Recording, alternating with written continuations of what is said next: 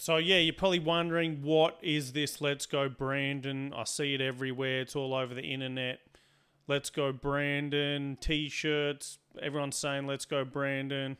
It's got a lot to do with Biden. What has it got to do with Joe Biden?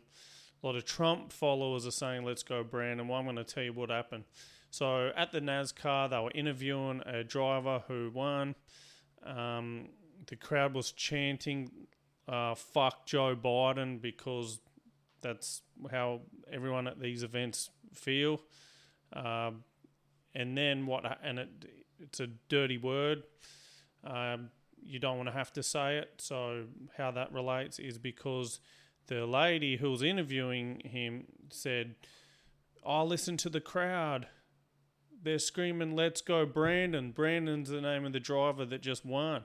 When she knows damn well, or uh, unless she misheard, we don't know, but um, they were actually screaming "fuck Joe Biden." So she tells everyone in America, "Oh, look, they're screaming, let's go, Brandon." But and then the people in the crowd, everyone just started saying, "Well, if that's what you're gonna say, that's what we were saying. We're gonna just use that." So it's a child-friendly, non-swear word, no cursing version of "fuck Joe Biden." So whenever you see "Let's go, Brandon," anywhere, that's what it means. It's a safe word. You can say it anywhere. Four, five-year-old can read it.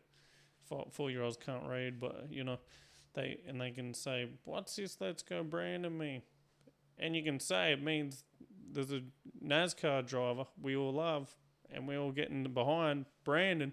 Let's go, Brandon. But you really know what it means. There's song out, "Let's Go, Brandon." Several songs. Um, so yeah, now you know what "Let's Go, Brandon" means.